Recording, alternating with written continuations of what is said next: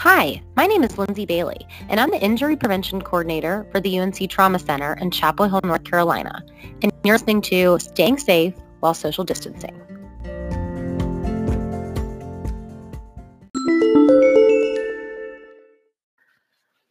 All right, so we're going to start today off with some senior safety tips during social distancing.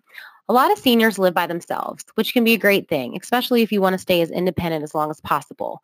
But when you no longer have your family and friends having the ability to swing by, bring you groceries just to check on you, it can be kind of a socially isolating time. And there's a few things that we want to talk about to make sure that you're staying safe. So number one, make sure now more than ever, you should always do this, make sure you have a phone or your life alert with you at all times. If you have a cell phone, make sure to be carrying it in your pocket or in your hand as you're going around the house.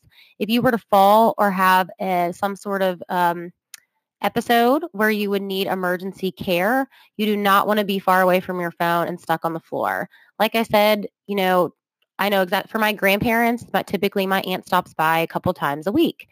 Now, if your loved one isn't able to stop by anymore because they're worried about exposing you, Um, you might be looking at a lot longer time before you're found if you're on the ground um, during this time. So make sure that you're keeping your devices close to you so that you can call nine one one when you need to.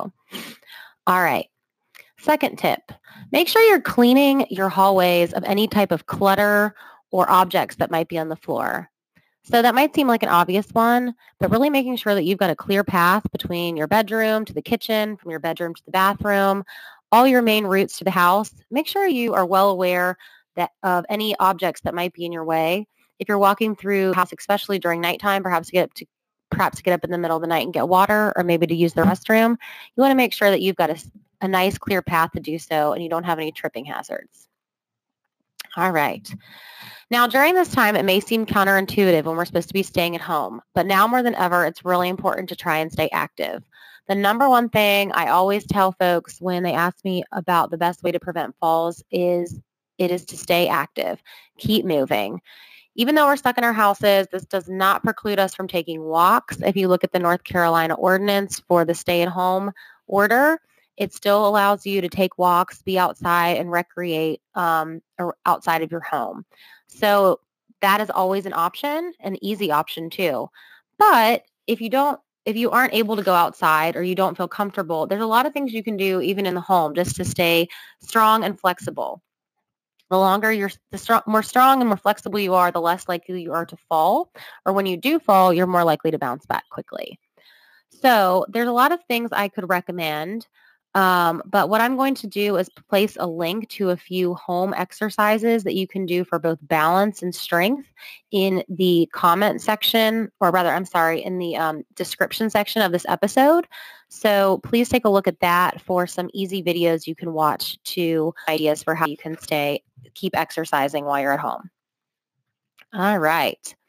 If you do need to go out, which inevitably um, may happen if you need some last minute groceries, if you need to get supplies and you don't have anyone to bring them to you, or if you just want to do it yourself because you're sick of getting out of the house and you're and you're a competent driver, then make sure that you are aware of the fact that people are really stressed out right now and they're not driving as well as they should. Um, I was out there today and I can certainly attest to that. So make sure that you are able, that you are driving more cautiously than ever, making sure to keep all eyes on the road and look out for other drivers because they might be not even if you are. And lastly, if you are feeling socially isolated during this time, it's so important to, to remain um, feeling connected and feeling like you're not alone. So I have a couple ideas for you. One, make an accountability buddy. Even if you have a friend far away or maybe a relative who lives in a different state, different town, or even maybe a few blocks away and you can't get together, check in with each other at least daily. That's also a safety protocol because, you know, if you're checking in with, if you have someone that's checking in on you and vice versa, and you don't hear from each other for the day, make a pact that you'll go ahead and call for assistance if you're not able to get in touch with one another because you know that you're waiting for that call. And if you don't have that, um, If you don't have that resource, or if you don't feel comfortable doing that with a friend or family member, there has been a hotline set up for all residents in North Carolina. It's toll-free. It's called the Hope Hotline, and it's for folks who are feeling a little social, socially isolated during social distancing.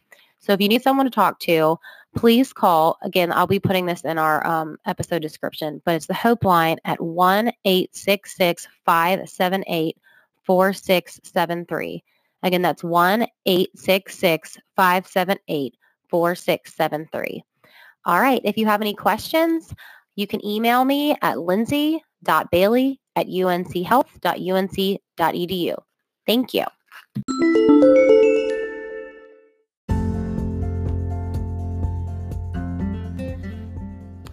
Thank you so much for listening today to the Staying Safe While Social Distancing podcast from U N C Trauma Center.